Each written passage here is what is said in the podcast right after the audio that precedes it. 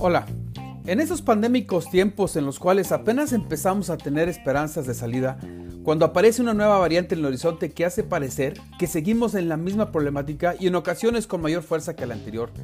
En estos tiempos es importante aplicar lo que este virus nos ha enseñado y en la parte económica y financiera las enseñanzas han sido muchas y una de las principales es la productividad.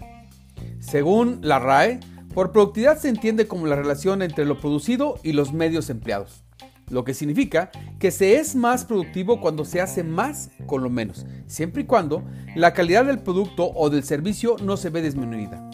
En México, y de acuerdo con el Instituto Nacional de Estadística y Geografía, la productividad laboral disminuyó hacia el tercer trimestre, siendo el quinto retroceso trimestral consecutivo, significando una caída del 7% respecto al 2020.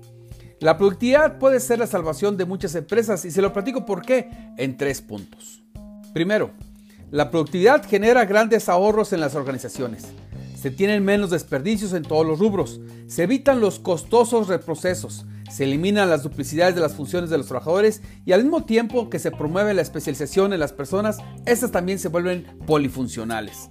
Segundo, la productividad eleva los sueldos y salarios de los empleados de las empresas al tiempo que se produce más con lo menos.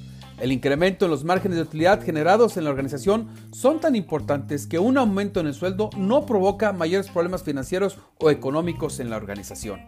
Y tercero, la productividad no solo contribuye al crecimiento económico, una importante aportación lo hace a la ecología. Se trata de utilizar todo con la mayor eficiencia posible. Se compra solo lo necesario, se utiliza para lo que fue hecho y se obtiene un producto o servicio con la calidad necesaria con el precio justo. En fin, Hemos visto que durante la pandemia en casi todos los sectores económicos se han aplicado ciertas medidas de productividad, pero, lamentablemente, estas han sido como consecuencia para contrarrestar los efectos de esta odiosa enfermedad.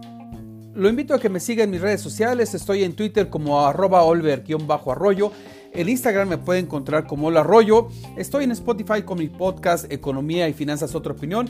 Y por supuesto que lo invito a que lea mi colaboración en www.globalmedia.mx.